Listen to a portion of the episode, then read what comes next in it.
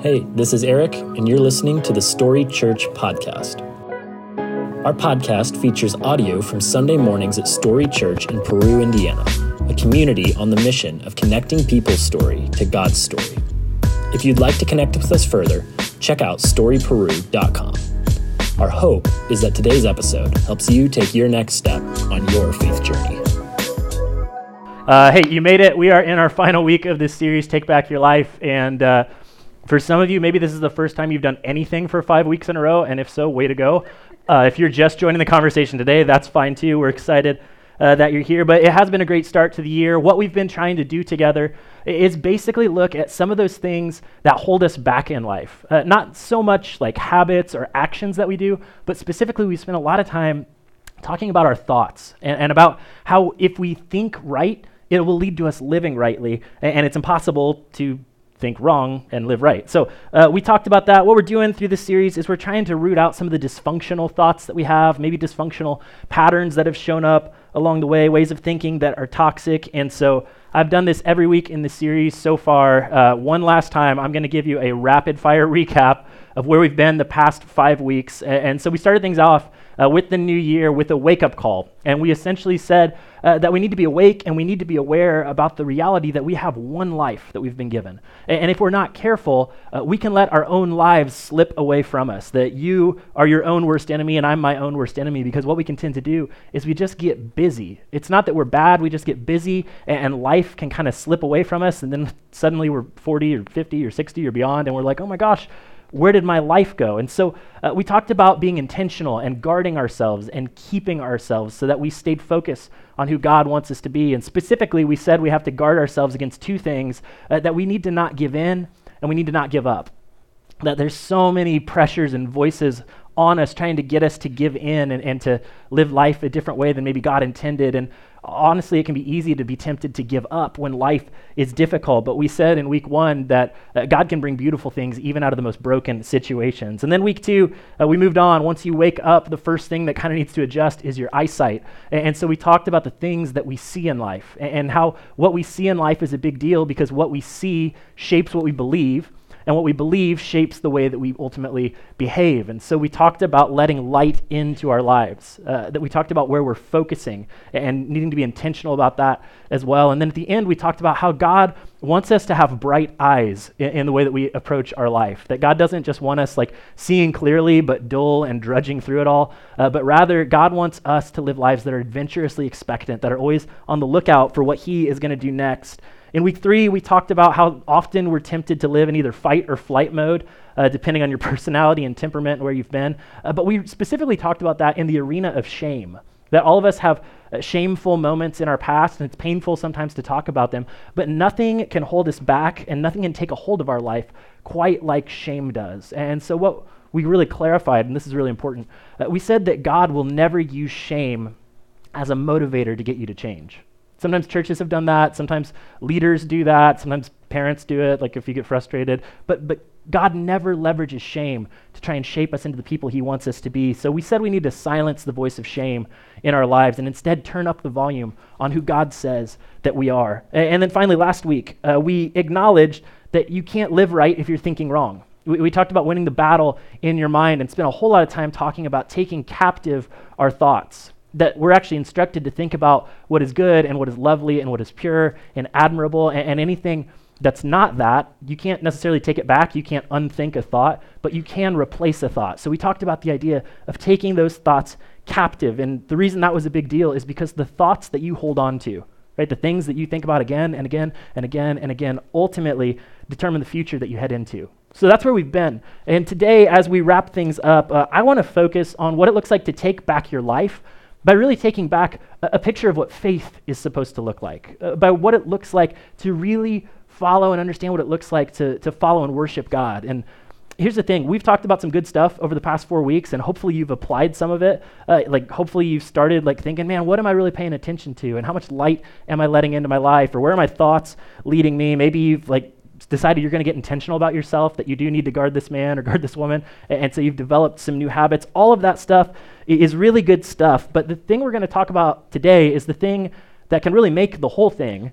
Because if you take all those things and you apply them in your own strength and in your own power, it might as well just be a New Year's resolution, right? Because what we tend to do is we try and white knuckle things and we try and develop discipline. And discipline's not a bad thing by any stretch of the imagination. But if you don't root taking back your life in a real, living, and active relationship with God, it'll just become another trap. It'll just become another thing that you get caught up in along the way, and ultimately you'll, you'll be missing the point. Or to sum up what I mean about where we're going today, I'd put it this way it's that you can do the right things in the wrong way. You can do all the right things in the wrong way. And to illustrate what I mean by that, um, I want to run you through a little bit of history. Because uh, did you know that it was common knowledge in the late 1800s and early 1900s that malaria was caused by ants? Like common knowledge, all of the experts agreed around the turn of the century that, that malaria, the disease that can spread like crazy and impact communities in devastating ways, they believed that it was spread by ants. And so the experts uh, did everything they could in that day to try and remove ants in their regions where yellow fever and malaria tended to spread.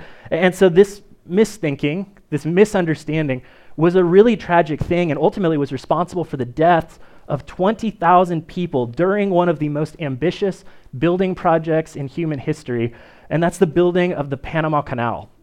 And I'm going to geek out about the Panama Canal for just a second because I think it's a really incredible thing. Like, people literally carved a channel through a continent effectively. Like that's a crazy thing that we accomplished. And it was this 50 mile stretch called the Panama Canal. It links the Atlantic Ocean and the Pacific Ocean. And the goal behind digging out this canal was so that ships wouldn't have to travel all the way around South America to get to the other side, uh, but rather they could save themselves that 8,000 mile journey by just cutting through Central America. And uh, the project was started by the French. It took 30 years to build and uh, cost in today's dollars a total of $7 billion.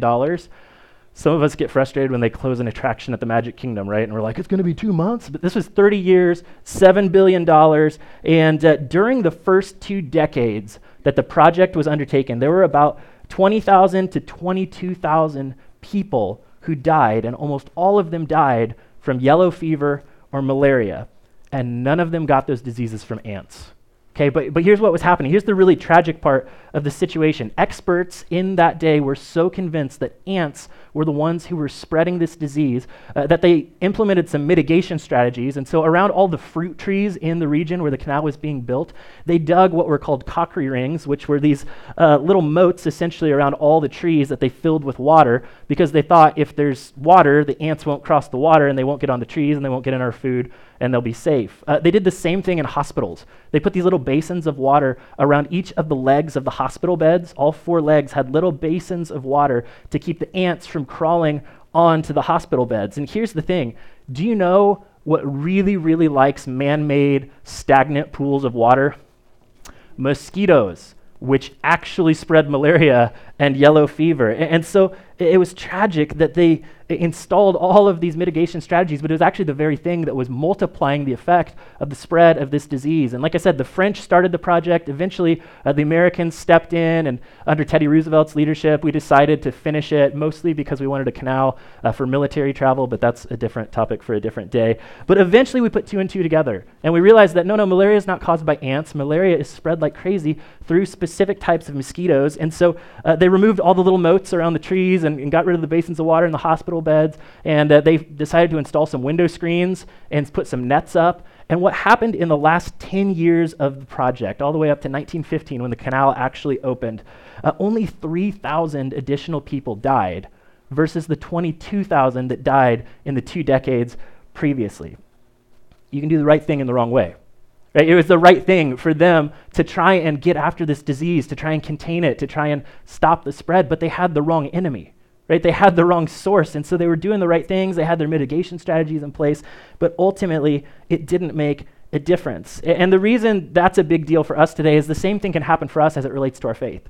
You can do the right thing or appear to do the right thing. You can look really good on the outside, but inside be missing the point. And you can take back your life. You can apply all the things we've talked about the past few weeks, but if it's not rooted in an active relationship with Jesus, it might be the right thing done in the wrong way. And the text I want us to look at together today, uh, we're actually going to see two people who appear to be doing the right thing, who appear to be righteous and trying to follow God, but when you look at the substance, they're actually doing it in the wrong way, and it actually leads to some bad consequences for them. One of them, it ends his life, it doesn't take back his life. And the other, it removes her uh, from the story of God and what he was doing at that time. So, this sort of this warning tale for us about how our faith can look impressive on the outside, but if we're not paying attention to what's really going on on the inside, it might ultimately might be empty. So I'm going to just read this to you. It's a little longer, so buckle up and track with me, and I'll give you some context at the end. But it's a story about King David, uh, who had just recently become the king of ancient Israel. He was one of the great kings uh, who led God's people. And at this point, he had just uh, recaptured the city of Jerusalem, and he was entering back in to basically set up his rule. Here's what the text says in 2 Samuel that David again brought together all of the able young men of Israel, 30,000 of them total and he and all of his men went to Baalah in Judah to bring up from there the ark of God, which is called by the name, the name of the Lord Almighty, who is enthroned between the cherubim on the ark. They set the ark of God on a new cart and brought it from the house of Abinadab, which was on the hill. Uzzah and Ahio, sons of Abinadab, were guiding the new cart with the ark of God on it, and Ahio was walking in front of it. David and all of Israel were celebrating with all their might before the Lord with castanets, harps, lyres, timbrels, sistrums, and cymbals. Which, fun fact, I made some comment in the first service about how I can't get enough of the sistral, sistrum, sorry. Lindsay Bullhofer took it upon herself to look that up. It, it basically was like a tambourine. So if you didn't know, now you do. But anyway, they're making a bunch of noise. And when they came to the threshing floor of Nakon, uh, Uzzah reached out and took hold of the ark of God because the oxen stumbled. The Lord's anger burned against Uzzah because of his irreverent act, and therefore God struck him down, and he died there beside the ark of God. And then David was angry because the Lord's wrath had broken out against Uzzah, and to this day that place is called Perez Uzzah. David was afraid of the Lord that day, and he said, How can the ark of the Lord ever come to me? So, out of context, this is one of those stories that just makes it seem like God is a little unhinged, right? like, like God just gets grumpy some days and he just takes people out. In fact, uh, this story is used by people who want to be critical of faith and they say like look at how temperamental this god of the old testament is look at how flippantly he just like takes people out because they touched the wrong thing or whatever it seems like god was grumpy this day uh, but in context there was actually a lot more happening behind the scenes besides god not getting his wheaties and so uh, first, you need to know that bringing the Ark of the Covenant back to Jerusalem was a huge deal to David. Because, like I said, David had just recently become the king of Israel. And one of the things that he was after is he wanted to be and was known as a man who was after God's heart, but he wanted the people of Israel to put God back at the center of their nation and back at the center of their worship. And so, in his effort to please God, he wanted to bring the Ark of the Covenant back into the center of what would eventually be called David's city, Jerusalem, uh, because the Ark of the Covenant was this place where the presence of God was kept. In that day, in their religious practice, the Ark of the Covenant was where the people met with God. It was where the priest went in and would offer sacrifices. It was this holy, sacred place, and it represented the presence of God with them. And so David wanted to bring that back into the center of the nation of Israel. And the reason it wasn't there is because a group of people called the Philistines had actually taken it from Israel in a previous war. Uh, they had had this war and the Philistines won. They basically took the Ark of the Covenant like a trophy. It, it, was basically like a lucky rabbit's foot to them. They thought, hey, this thing looks cool. We don't know what it's about. But they took it back to their nation and they found out that it actually wasn't good luck at all uh, as the story continues, they had a series of bad luck because they had taken the Ark of the Covenant, and it was some real like Indiana Jones kind of stuff, if you want to check it out. But eventually they have so much bad luck, they're like, we got to get this thing out of here. This Ark is the problem. And so the Philistines load it up on a cart, they bring it back into the nation of Israel, and they basically dump it in the backyard of a guy named Abinadab. And Abinadab is important because Abinadab is Uzzah, the guy who got lightning bolted. Uh, it's, uh, he's Uzzah's dad. Okay, so they drop off the Ark of the Covenant in Abinadab's backyard, and it sat there for 30 years. It, it sat there, and Abinadab and Uzzah and Ahio. uh, they took care of it. They made sure that the presence of God was there and kept safe. And, and then at this point, David enters back into Jerusalem. He conquers the city, he declares himself as king, and then he invites the Ark of the Covenant to be returned to its rightful place at the center of the people of God. And, and so he calls up Uzzah but the problem enters in because Uzzah decides he's going to do it in style. Okay, in the text it says Uzzah got a new cart and he put the Ark of the Covenant on that new cart and had it pulled by oxen. And the reason that Uzzah did this, we don't exactly know. Maybe he just wanted to make a big show. He wanted it to be a spectacle. It was a big deal. Uh, maybe he was pulling out all the stops. But the problem is pulling the Ark of the Covenant on a cart is what the Philistines did. Pulling the Ark of the Covenant in that way is something that Uzzah had seen the enemies of God do.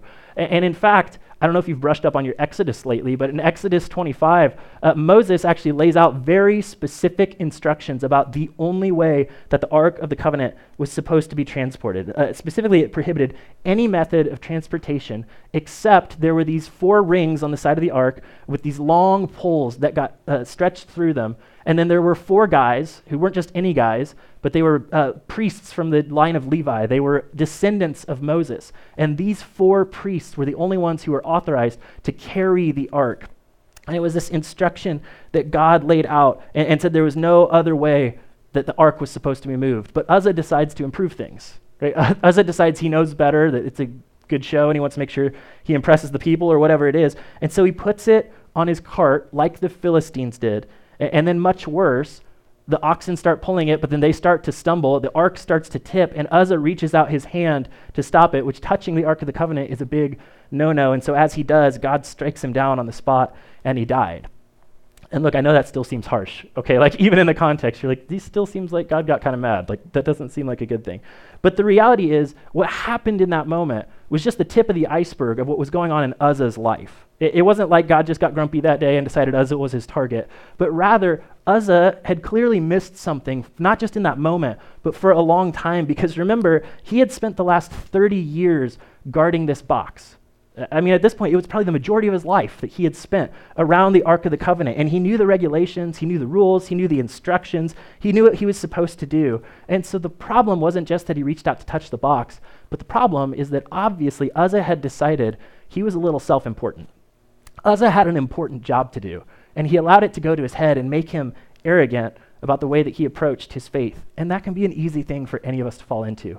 Right? As you're taking back your life, if you start to make progress and you start to feel like you're really growing and you're really becoming the person that God wants you to be, it can be really easy to become a little self important when we think about how important the job that God gave each of us is, right? Like God told all of us that it's our job to help spread the word about who He is and what He's done. But unfortunately, that can lead many Christians into what I would call just like a religious spirit about us. And in fact, Uzzah represents for us this sort of religious spirit where you get puffed up and where you're concerned about what things look like on the outside without maybe paying attention to what's going on on the inside. Uh, Eugene Peterson is a pastor and an author, and he uh, translated the version of the Bible called the Message that we use from time to time around here. But he also wrote a biography on the life of King David. And in that biography, he actually gives a really clear snapshot of what was going on with Uzzah. He says it like this that Uzzah is the person who has God in a box and officially assumes responsibility for keeping God safe from the mud and dust of the world. Men and women keep showing up who take it upon themselves to protect God from the vulgarity of sinners and the ignorance of common people. Uzzah's death wasn't sudden, it was years in the making. See, Uzzah had gotten arrogant, he had gotten puffed up, he thought that it was his job to control God. And here's the point today. I'll give it to you kind of early. The point is, you can do everything right in trying to take back your life. Like maybe you took all the notes the past four weeks and you've been like applying it and you've got some new rhythms or new habits that you've picked up along the way, and that's amazing. But if that's not founded on an actual heart level, right relationship with Jesus, then you're just going to find yourself in another trap, right? You'll find yourself in the trap of religious behavior or, or, of discipline or of trying to look good enough or trying to keep up with it or trying to do enough. And, and if that dynamic is all about your control, I'm going to give you a cheesy line that rhymes, okay? So buckle up for it. If it's all about your control, here's the thing a religion that you can control has no power to save your soul. It's a good rhyme, right? Uh, uh but seriously, like a, a, religion that you can control doesn't have the power to actually change you from the inside out because it's all about your effort at the end of the day. And, and that was the story of Uzzah. Like he put out his hand to take care of God. That's how backwards his understanding of the relationship was. He put the Ark of the Covenant on his new little toy cart, and off he went to go be impressive to the people. And that sounds silly in the context, but how many of us do the same thing? Might be a little tension filled for a second, okay? But how many of us are like, hey, okay, God, I'll give you my hour on Sunday, right? I'll give you an hour a week. Or let's be honest, like I know attendance patterns. Uh, I'll give you an hour every three to four weeks. Like, right? I mean, that's, that's what it is. So I'll give you that, or I'll say the right things. I know what I'm supposed to say, even though I also know what's really going on in my heart, right? I'll listen to the right music because that seems like the right thing. There's like a whole industry of right music that I should listen to. So maybe that's the thing that I'm supposed to do. How about this one? I'll have the right enemies, right? I'll put down the right people to look like I fit in with the people of God. I'll vote the right way or the left way, whichever you think it is. Like, uh, Uh, we all can fall into this same kind of religious, external focus, puffed up behavior while ignoring the state of our hearts. And what we're doing when we do that is we essentially build our own God that it's our job to keep propped up, to keep looking good, to keep protecting us, essentially. And here's the thing that's not who God, as He's revealed through Jesus, is. Uh, you don't want a God that you have to keep propped up. You want a God who can keep you propped up. Right? You want a God who can catch you if you fall, not a God that you've got to keep from tipping over along the way. And, and so it's so important that we get this right. And as the story continues, David's reaction to this situation is really revealing too.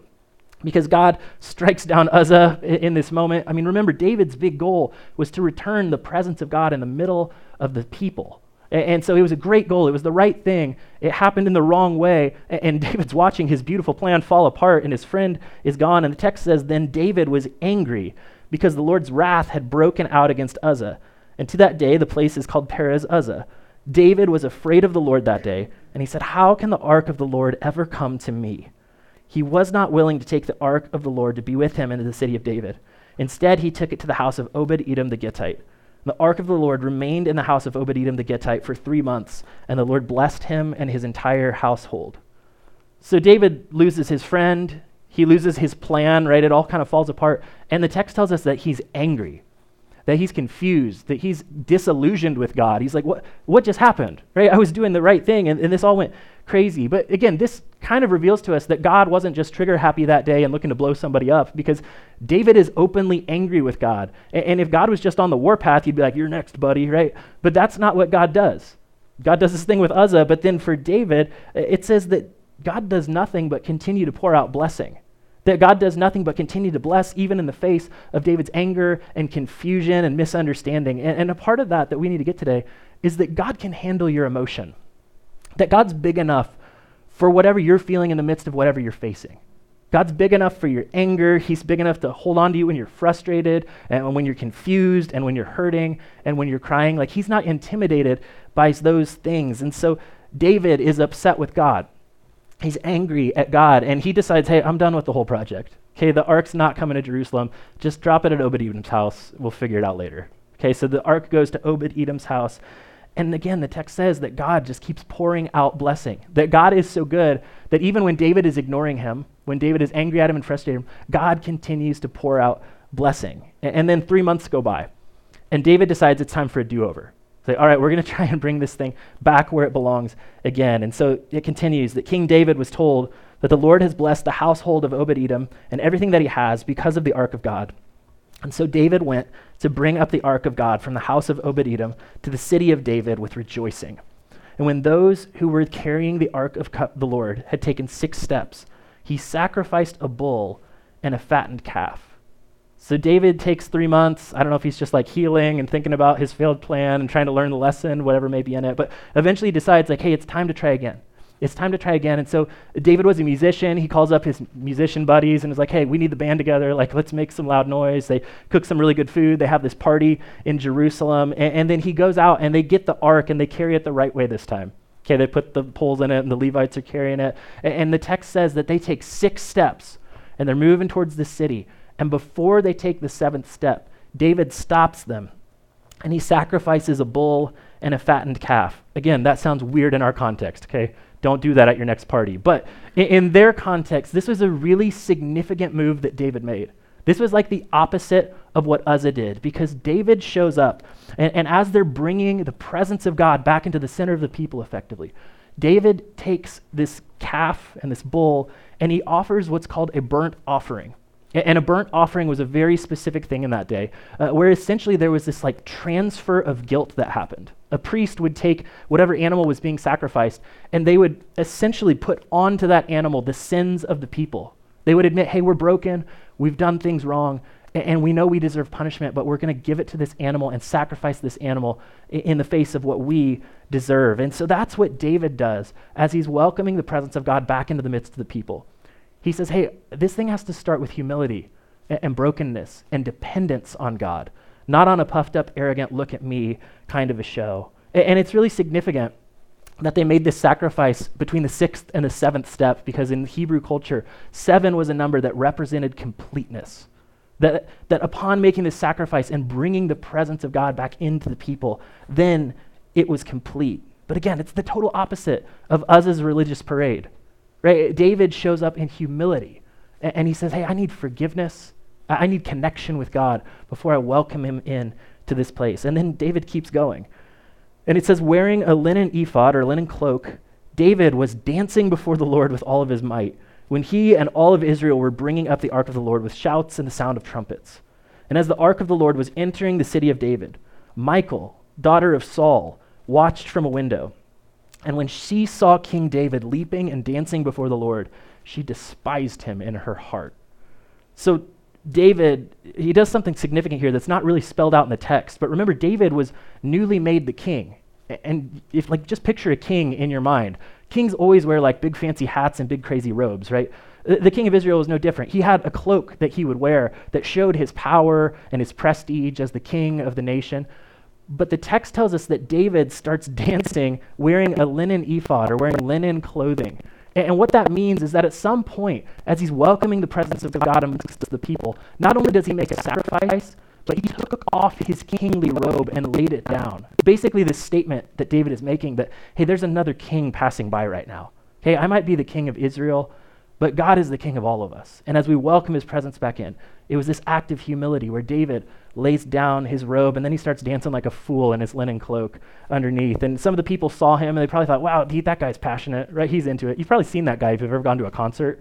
That guy who's like just standing off on his own. That's like David right now. He's just going nuts, okay? Uh, but Michael, Michael looks out the window. She's Saul's daughter, but more importantly, she's David's wife at this point. And she looks out the window and she sees David going crazy in his linen cloak, and she's offended. And to be clear, David wasn't in his tidy whities, okay? This wasn't like inappropriate in that sense. Uh, but David was just dressed like all of the common people. He, he just looked like an ordinary Israelite at that time, and he's going crazy. But Michael won't have it. And, and so David has to come home, because you always have to come home eventually, right?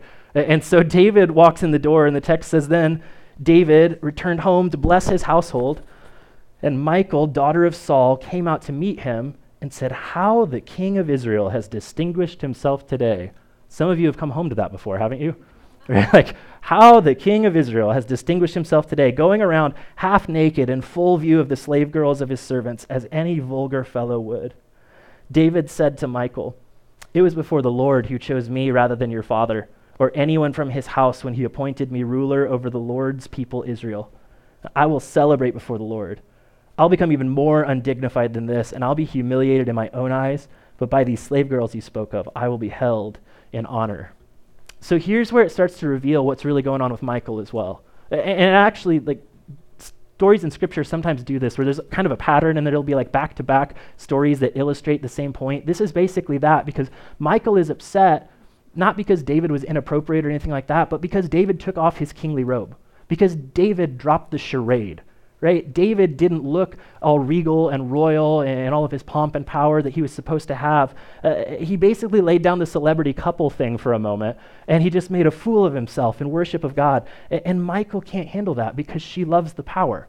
In fact, it's revealing that she's described three times throughout this passage, not as the wife of David, but as the daughter of Saul. Saul, the former king of Israel who lost his way and who was also all about power and appearance. Like Saul would have never done what David was doing. Saul cared so much about appearances. Saul was focused on the outward and how things looked. Saul, uh, he cared so much about being important and being elevated that he like lost his way as the king. And here Michael is doing the same thing. She's basically Uzzah 2.0. Right? She wants things to look impressive on the outside. She wants to look like the wife of King David, right? Look at him in his robe out there leading the people. But when David lays all that down and humbles himself, she loses her mind. And again, it's this propped up religion that she was carrying. And I'll remind you with my little rhyme again that a religion that you can control has no power to actually save your soul. A religion that you can control doesn't actually change you from the inside out because it's all about you. It's all about your effort. It's all about the thing that you're trying to keep propped up. And in fact, that's what happened uh, for Michael in this story. The next verse, it's kind of intense, so I left it out. But uh, what happens is God basically says, Hey, Michael, you're missing the point. And because of that, you are never going to have a child with King David. Like the line is going to stop as far as she's concerned. But if you know the story, the line doesn't actually stop because Jesus comes from the line of King David, but that happens through a woman named Bathsheba. And if you know the story of David and Bathsheba, you know it wasn't like the most wholesome romance that happened. Okay, it, it, was it was a mess and it was wrapped up in all kinds of sin and brokenness. But what that tells us is that if we're taking back our life, God in your life and in my life is not looking for the perfect performance or the regal outer show of a Michal or an Uzzah. People who look great on the outside, but on the inside, there's really nothing happening. People who, who look really impressive, but at their heart are something different altogether. God instead is looking for the broken spirit that's willing to obey Him and trust Him, even if it's imperfectly, uh, for the salvation and for the hope and for the kind of life that only He can bring. And by the way, that's the powerful thing about the arrival of the Ark of the Covenant. In so many ways, it was a foreshadowing of what was yet to come when Jesus arrived in Jerusalem years later. Uh, on the top of the Ark of the Covenant, there was this thing called the mercy seat. And, those sacrifices I was talking about, the priest would go in and they would go in the very presence of God in the holiest of the holies, and they would make a sacrifice on behalf of the people of Israel so that they could be forgiven and welcomed back into the presence of God because of their brokenness, because uh, of their shame. And years later, Jesus, another king in disguise to the people, right, shows up in the streets of Jerusalem, not carried in some kind of impressive way, but carrying a cross on his back. And he's crucified, and he dies, and he becomes the sacrifice that makes a way for us to not just take back our life, but to have our lives found in him, to have our lives found in relationship with him. And I want to like pause for just a second today. If you're here today and that's news to you, that life isn't about you just like getting it all together. Life isn't about you just white knuckling it and trying to have all the best habits or look the best or whatever. If it's news to you that you can be reconciled to God through nothing but receiving a gift of grace, I want to give you the opportunity to respond to that today. And it's really simple. There's no magic words. Okay, like I, I can pray with you after the service if you want, because I know prayer is uncomfortable and it's different, but all that it means is you just acknowledge your own brokenness. You acknowledge where you've gotten it wrong. And you say, God, I do need someone to make a way for me. And, and I recognize that it's you, that Jesus gave of himself so that we could be in a relationship with him that's not marked by our performance, but it's marked by his goodness. And if you want that to be true of your life today, it can start in a moment.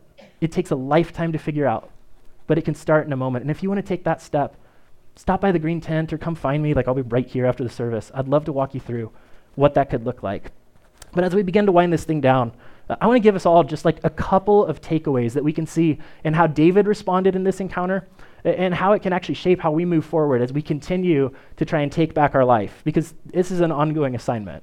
Okay, we're like we're five weeks in, and some of you are like, I'm done. Okay, five is enough. But but in reality, like taking back our life is a lifelong journey. It's a lifelong thing that we continue to work at and continue to learn. And along the way, one of the first things that we can see from David is that we can't let failure stop us. We can't let failure stop us in the pursuit of taking our life back. Maybe you've had an amazing five weeks, right? Maybe you've taken all the notes, you've applied all the things we've talked about, and you're like, oh my gosh, I'm growing, and like this is really good for me here's the thing at some point along the way, you're probably going to get it wrong. At some point along the way, you're probably going to stumble a little bit. We don't always get it right, but we do keep trying. And that's what happened with David. He had this great desire to bring the presence of God back into the center of the life of the people, but his first attempt ended with Uzzah dead and the ark just like dropped off at Obed Edom's house. And, and he went back, and I can imagine he just like hung out for those three months, throwing his pity party like we do. Right? He probably went back and he played a lot of Xbox and ate a lot of Cheetos and, and gained like 15 pounds and, and, like was just sulking. But eventually, he turned a corner. He's like, no, it's still worth doing. And after those three months, he set up the second attempt that worked, that brought the Ark of the Covenant back in the middle of the life of the people. We can't let failure stop us from the things that God wants to do in us and ultimately through us. And I was thinking about it uh, in the very complicated, windy story of our church. some of you know this, some of you don't. Uh, we started this thing three times, and uh, none of them really were expected. Oh, the first one was expected, but the restarts, not so much. And uh, we started out as a campus of a church that was based in Kokomo, and it was amazing. We had this like 18 month run where it seemed like God was doing incredible stuff, and we couldn't believe where we were headed. And then change showed up, and our church merged with another church. And for me, uh, in more ways than I communicated in that season, that felt like failure. It, it was this like left hand turn or right hand turn where I'm like, where are we going now, and, and what does that look like? And, and I asked the question, like, are people going to follow us here? Like, are we going to, really? We're going there? Okay. So then we merged with this church and we had an 18 month run. And I mean, it was rocky. COVID was in the middle of that. So it was all weird and blurry. But uh, at the end of that, we reached this point where we're like, no, God's nudging us to jump out and go out on our own and start Story Church again. And there I was again, on the one hand, feeling kind of like failure. Like, well, that didn't work the past 18 months. Are they going to do it again? right? And some of you, God bless you, you've been here from the very beginning and you're still showing up. But man, for me, it was so tempting in certain seasons as we were going through this change to think maybe we ought to just give up, right? Maybe this is God's exit door for me, saying, like, hey, buddy, you tried. Great job for 18 months. Go figure something else out. Make pizzas or something. But I'm so glad that we didn't do that. I- I'm so glad that so many of you said yes for round one, round two, and round three for some of you. Some of you, you've joined the story later, and that's amazing too. But I'm so glad we kept going because look at what we have now, right? Look at where we're headed now. There's so much exciting stuff on the horizon for us. And my point is failure could have stopped us if we would have allowed it.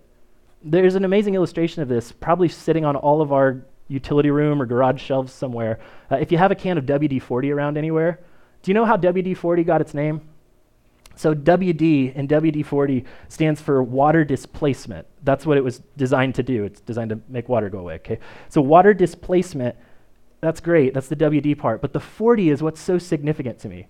Because you know why it was WD-40? It's because the guy who was inventing this product tried 39 times before he got it right. And it was the 40th batch that actually worked.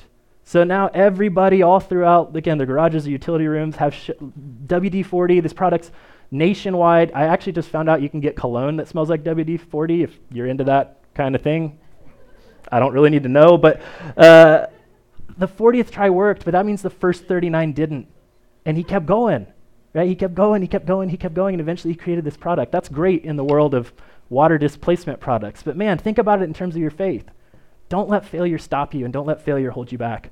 A second thing we can remember as we take our lives back, uh, and this is again kind of a callback to week one, it's that you're never more vulnerable than when you're in victory.